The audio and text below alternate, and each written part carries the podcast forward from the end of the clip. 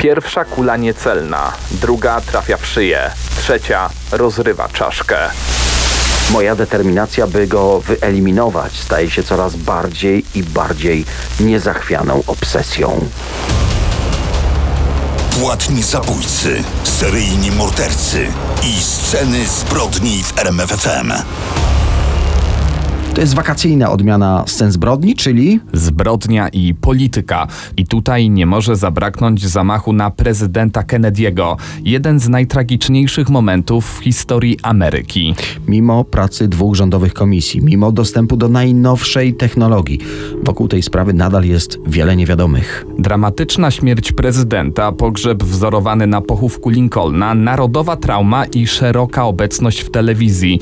To wszystko stworzyło mit jednego z najlepszych przywódców w historii USA. Niespełna trzyletnia kadencja Kennedy'ego była jednak również pełna tych ciemniejszych stron, a publiczny wizerunek przywódcy narodu mocno się różnił od rzeczywistości. Sceny zbrodni w RMFFM. Sezon wakacyjny. Zbrodnia i polityka. Jak zapowiadaliśmy, będziemy mówić o klątwie rodziny Kennedych. No to czas na najpopularniejszego przedstawiciela tej rodziny. John Fitzgerald Kennedy, znany również jako JFK, prezydent Stanów Zjednoczonych, o którym mówiono, że Bóg nie poskąpił mu niczego. Był bogaty, inteligentny, cieszył się ogromnym powodzeniem u kobiet. Przywódcy zabrakło niestety szczęścia.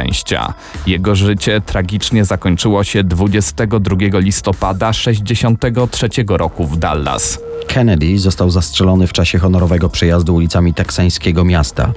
Dzień morderstwa nazwano Czarnym Piątkiem w historii Ameryki.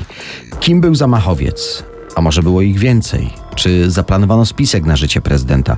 Do dzisiaj Ameryka jest podzielona co do odpowiedzi na te trudne pytania. Spróbujemy krok po kroku przeanalizować dla Was tę niezwykle skomplikowaną sprawę.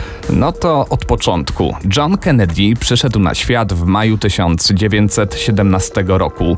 Pochodził z bardzo licznej i majętnej katolickiej rodziny pochodzenia irlandzkiego. Ojciec Johna, Joseph, odniósł sukcesy w biznesie, a później w polityce. Między innymi objął posadę ambasadora USA w Londynie. Młody John, dzięki fortunie rodziców w dużej mierze, nie musiał martwić się o przyszłość. Kiedy skończył 21 lat, otrzymał od ojca pierwszy milion dolarów. Edukacja w najlepszych prywatnych szkołach, do tego studia na prestiżowej uczelni Harvard. Podczas II wojny światowej wstąpił do marynarki wojennej. Kuter torpedowy, którego był dowódcą, został zatopiony przez japoński niszczyciel. Kennedy miał odznaczyć się wtedy wyjątkowym męstwem, ponieważ uratował życie wielu swoich towarzyszy. Stał się więc bohaterem wojennym. Po powrocie z frontu pracował przez jakiś czas jako dziennikarz. Relacjonował m.in. konferencje w Poczdamie czy uroczystość powstania ONZ. Następnie John Kennedy zajął się na poważnie karierą polityczną. Jako 34-latek został wybrany do Izby Reprezentantów, czyli niższej Izby Kongresu Stanów Zjednoczonych. Sześć lat później został kongresmenem. W 1960 roku uzyskał nominację na kandydata Partii Demokratycznej w wyborach prezydenckich. Rywale zarzucali Kennedy'emu, że jest katolikiem. Sugerowano, że przez jego wyznanie papież będzie miał wpływ na decyzję przyszłego prezydenta. Szefem kampanii prezydenckiej został brat Johna, Robert Kennedy, późniejszy szef prokuratury generalnej. I o nim też dzisiaj będziemy mówili. Ale wróćmy do y, tych wyborów. Kontrkandydatem z ramienia Partii Republikanów był Richard Nixon.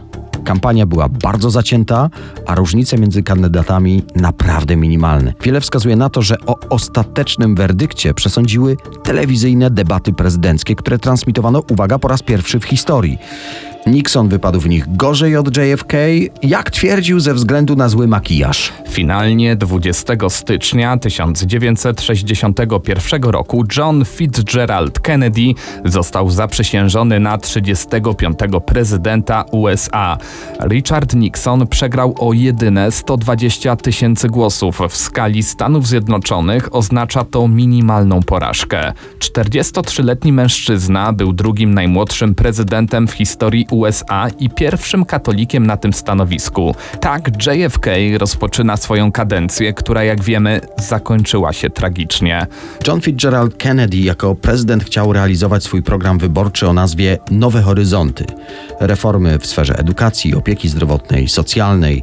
Miał spore zasługi w popularyzacji badań kosmicznych. Przekonywał, że pierwszy Amerykanin stanie na Księżycu do 1970 roku i tak się faktycznie stało. Na arenie międzynarodowej musiał mierzyć się z kryzysem berlińskim, kubańskim i groźbą konfliktu nuklearnego ze Związkiem Radzieckim, a w konsekwencji wojną atomową. Finalnie kryzys, który mógł zmienić Ziemię w miejsce niezdatne do życia, udało się zażegnać. Między Waszyngtonem a Moskwą powstała tak zwana gorąca linia, aby przeciwdziałać podobnym konfliktom w przyszłości.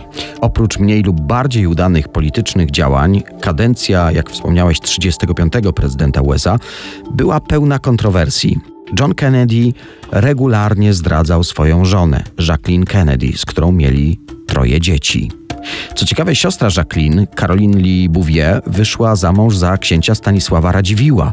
W taki sposób rodzina Kennedy jest w jakimś stopniu spowinowacona z polskim rodem magnackim. Mężczyzna już jako głowa państwa romansował z Marilyn Monroe, obiektem westchnień chyba każdego chłopaka w tamtych czasach. O tym romansie słyszeli wszyscy, ale nie wszyscy słyszeli, że romansował również z aktorką i piosenkarką Marleną Dietrich, a nawet sekretarką pierwszej damy. No, mówiąc w skrócie, lista partnerek Kennedy'ego jest bardzo długa.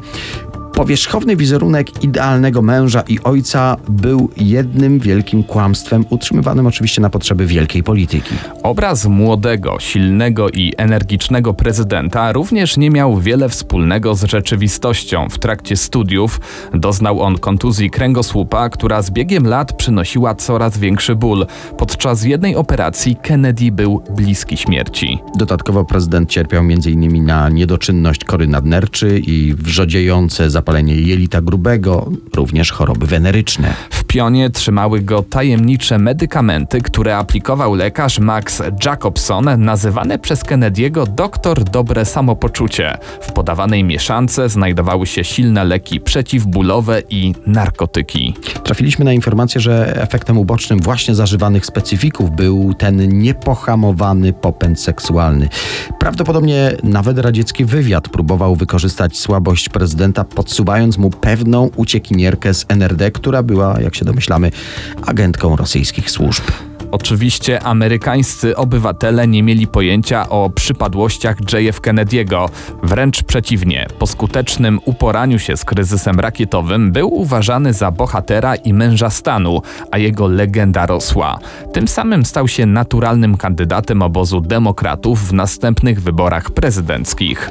Kennedy, planując reelekcję, postanowił odbyć tournée po kraju. Najważniejszym punktem podróży był Teksas, stan, w którym do zdobycia jest bardzo wiele głosów elektorskich, potrzebnych do wygranych w wyborach.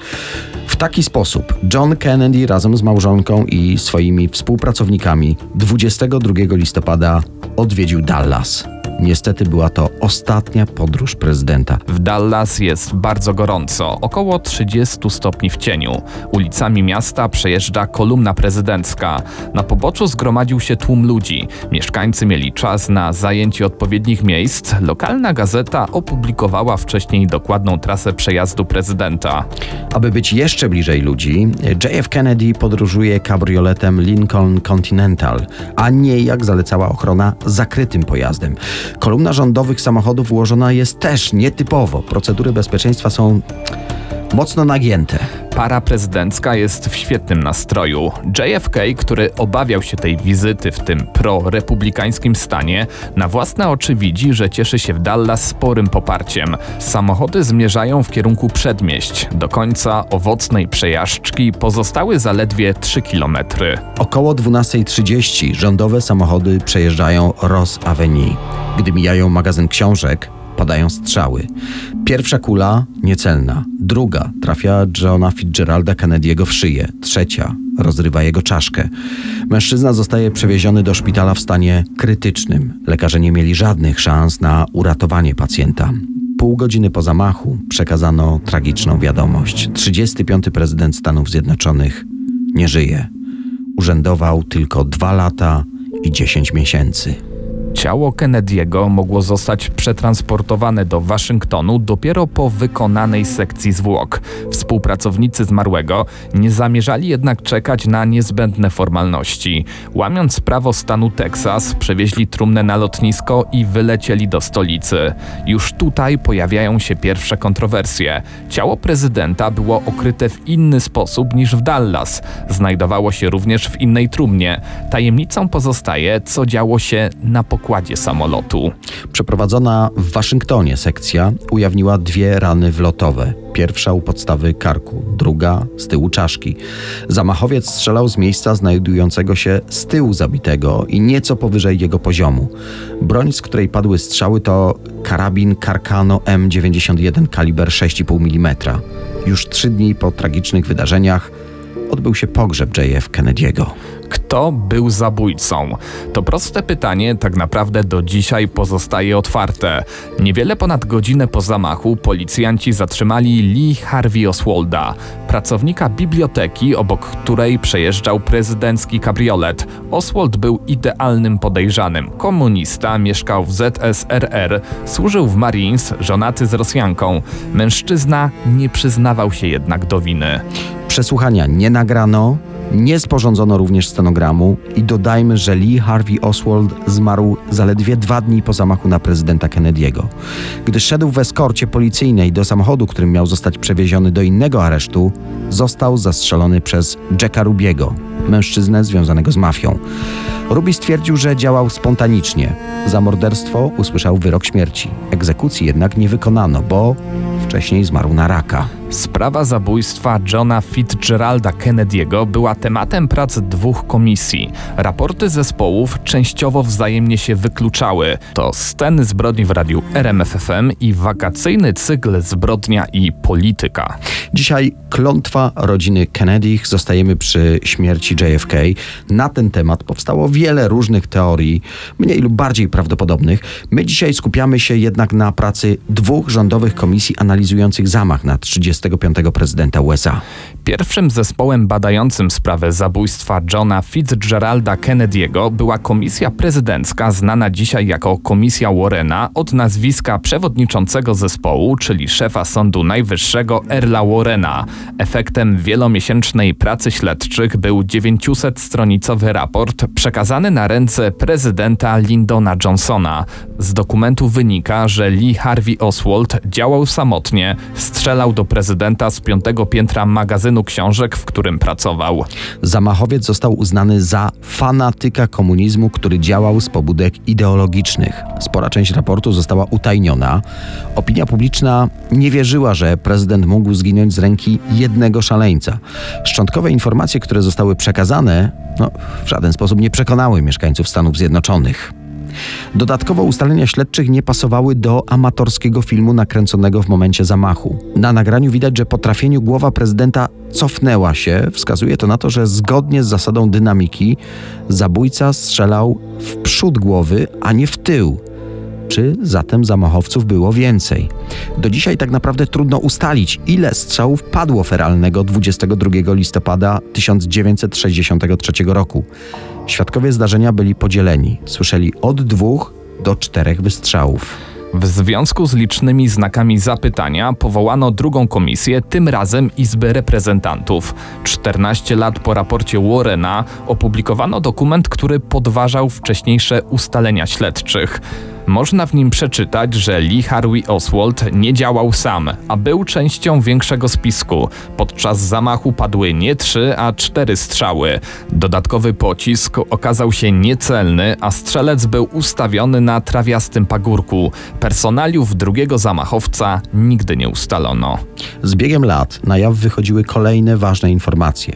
W 2017 roku odtajniono dokumenty, z których wynika, że dwa miesiące przed zamachem Oswald był w Meksyku. Rozmawiał tam m.in. z konsulem Związku Radzieckiego Walerijem Władimirowiczem Kositkowem. Kositkow miał być także agentem KGB i członkiem tzw. Wydziału 13, jednostki odpowiedzialnej za sabotaż i zabójstwa na zlecenie. O czym rozmawiali, co robił w Meksyku Oswald? Ta informacja zdecydowanie nie współgra z tezą, że rząd radziecki nie był zaangażowany w morderstwo Kennedy'ego. Niedawno, bo pod koniec ubiegłego roku, amerykańskie władze opublikowały blisko półtora tysiąca dokumentów związanych z zabójstwem Johna Fitzgeralda Kennedy'ego. Można tam znaleźć informacje o analizowaniu przez CIA wątku kubańskiego czy rosyjskiego. Wśród wielu stron tajnych do niedawna informacji pojawia się również wątek polski. Otóż dzień po śmierci prezydenta do biura marynarki wojennej w Canberrze dodzwonił się Polak pracujący w rosyjskiej ambasadzie w Australii jako szofer. Mężczyzna przekazał, że za zabójstwo Kennedy'ego odpowiada ZSRR. Ten trop nie został jednak dalej rozwinięty, ponieważ w radzieckiej ambasadzie pracowali wyłącznie Rosjanie, a telefon uznano za wiadomość od szaleńca. Do dzisiaj opinia publiczna w USA jest podzielona co do tego, kto zastrzelił prezydenta. Liczba teorii wokół tej sprawy rośnie z każdym rokiem. Niezaprzeczalnym faktem jest jednak to, że John Fitzgerald Kennedy był czwartym prezydentem USA, który zginął podczas piastowania swojego stanowiska. Daniel Dyk i Kamil Barnowski prezentują Sceny zbrodni w RMFFM. Opowiadamy dzisiaj o klątwie rodziny Kennedych. To właśnie myśląc o dramacie w tej rodzinie, jako pierwszy przychodzi nam na myśl zamach na Johna Fitzgeralda Kennedy'ego, jednak bardzo podobny los podzielił jego młodszy brat Robert i to jest mniej znana historia. Jak już wspominaliśmy, aktywnie uczestniczył w kampanii prezydenckiej swojego brata. Za jego rządów został prokuratorem generalnym Stanów Zjednoczonych. Odpowiadał za walkę z przestępczością zorganizowaną, a wpływy mafii w tamtych czasach były bardzo duże. Stanowczością w swoich działaniach zyskał bardzo wielu zwolenników. Po tragicznej śmierci swojego brata w Dallas został w 1965 roku wybrany na senatora stanu Nowy Jork. Następnie postanowił ubiegać się o kandydaturę w wyborach prezydenckich z ramienia Partii Demokratycznej. W swojej kampanii kładł nacisk na walkę z ubóstwem e, w miastach przede wszystkim. Dodajmy jeszcze, że Robert Kennedy był zdecydowanym przeciwnikiem polityki wojennej urzędującego prezydenta. Na jego wiecach pojawiały się nieprzebrane tłumy. Wszędzie witano go bardzo entuzjastycznie. Po zamachu na Martina Luthera Kinga Jr. wygłosił pomienne wystąpienie w Indianapolis. Zaapelował o pojednanie między rasami. I tak docieramy do 4 czerwca 1968 roku. Robert Francis Kennedy znajduje się w Los Angeles. Świętuje wygraną w prawyborach w stanie Kalifornia, która gwarantowała status kandydata Partii Demokratycznej właśnie w tej wymarzonej dla niego walce o Biały Dom. Po wygłoszonym przemówieniu w hotelu Ambasador mężczyzna razem ze współpracownikami przechodził ze sceny do następnej sali, gdzie miała odbyć się konferencja prasowa. Najkrótsza droga prowadziła przez pomieszczenia przeznaczone dla personelu. Tuż po północy, gdy przemierzał przez wąski korytarz, na swojej drodze trafia na nieznajomego mężczyznę. Słychać kilka strzałów. Niedoszły kandydat demokratów umiera z ręki zamachowca. Zabójcą jest 24-latek, palestyńczyk urodzony w Jerozolimie, Sirhan Sirhan. Został złapany natychmiast z jeszcze dymiącym pistoletem. Motywem zamachu miał być fakt, że w wojnie sześciodniowej pomiędzy Izraelem a państwami arabskimi Robert Kennedy opowiedział się po stronie Izraela. W swoim pamiętniku napisał: Moja determinacja, by wyeliminować RFK staje się coraz bardziej i bardziej niezachwianą obsesją. RFK musi umrzeć. RFK musi zostać zabity. Robert Francis Kennedy musi zostać zamordowany. Robert Francis Kennedy musi zostać zamordowany przed 5 czerwca 1968 roku. I tutaj dodam, że to data pierwszej rocznicy wojny sześciodniowej. Jest zabójca, mamy motyw, wszystko wydaje się tutaj jasne, jednak nie w Stanach Zjednoczonych. 10 miesięcy później zabójca Sirhan Sirhan został skazany na karę śmierci, jednak finalnie wyrok zmieniono na dożywocie. Po odbyciu ponad 50 lat kary, mężczyzna w tym roku ubiegał się o warunkowe zwolnienie. Jego wniosek został jednak odrzucony. Gubernator Kalifornii podkreślił, że 77-letni zamachowiec nadal stanowi zagrożenie dla bezpieczeństwa publicznego i że odmówił przyjęcia odpowiedzialności za te zbrodnie. Ale i w tak wydawałoby się oczywistej sprawie kryminalnej pojawiają się niejasności, o tym już wspomnieliśmy. Wskazują na to zeznania świadków, którzy słyszeli 13 strzałów bębenek rewolweru zamachowca mógł pomieścić jedynie 8 nabojów. Nie ma możliwości, aby w tak krótkim czasie doładował on swój magazynek. Dlatego pojawia się teoria o drugim zamachowcu. Według tej hipotezy drugim zamachowcem mógł być ochroniarz Roberta Kennedy'ego, który strzelał do niego z tyłu. To potwierdzać ma autopsja koronera doktora Tomasa Noguchi. Odnotował on ranę z tyłu głowy zamordowanego. Wskazuje to na strzał za jego pleców z bardzo bliskiej odległości. Tymczasem Sirhan znajdował się przed prezydentem w odległości mniej więcej metra. Śledczy pominęli również dziury po kulach w drzwiach i framudze. Te dowody później zostały spalone. Obrona Palestyńczyka uważa, że pociski użyte jako dowód podczas procesu zostały podmienione na miejscu zamachu. Sirhan cały czas utrzymuje, że nie pamięta zabójstwa, ponieważ był pod wpływem alkoholu. Jego obrońca dowodził znów niepoczytalności mężczyzny. Stąd pojawia się kolejna alternatywna wersja, wskazująca na to, że Palestyńczyk został zahipnotyzowany w taki sposób, aby zastrzelić prezydenta. Akcja miała być spiskiem CIA. Ciekawym wątkiem jest również tajemnicza dziewczyna w sukience w grochy, która miała zahipnotyzować Sirhana w czasie konwencji demokratów. Ten zastrzelił na jej polecenie Kennedy'ego.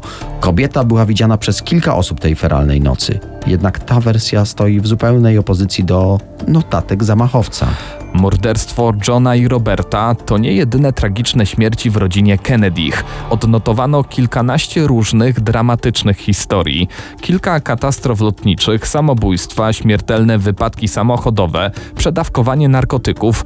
Ostatnie takie zdarzenie miało miejsce 3 kwietnia 2020 roku. Wnuczka Roberta Kennedy'ego i jej syn utonęli wskutek przewrócenia się kajaku. I właśnie takie wypadki sprawiają, że co jakiś czas powraca informacja o klątwie, która ma ciążyć na rodzinie Kennedych. Sceny zbrodni w RMFFM.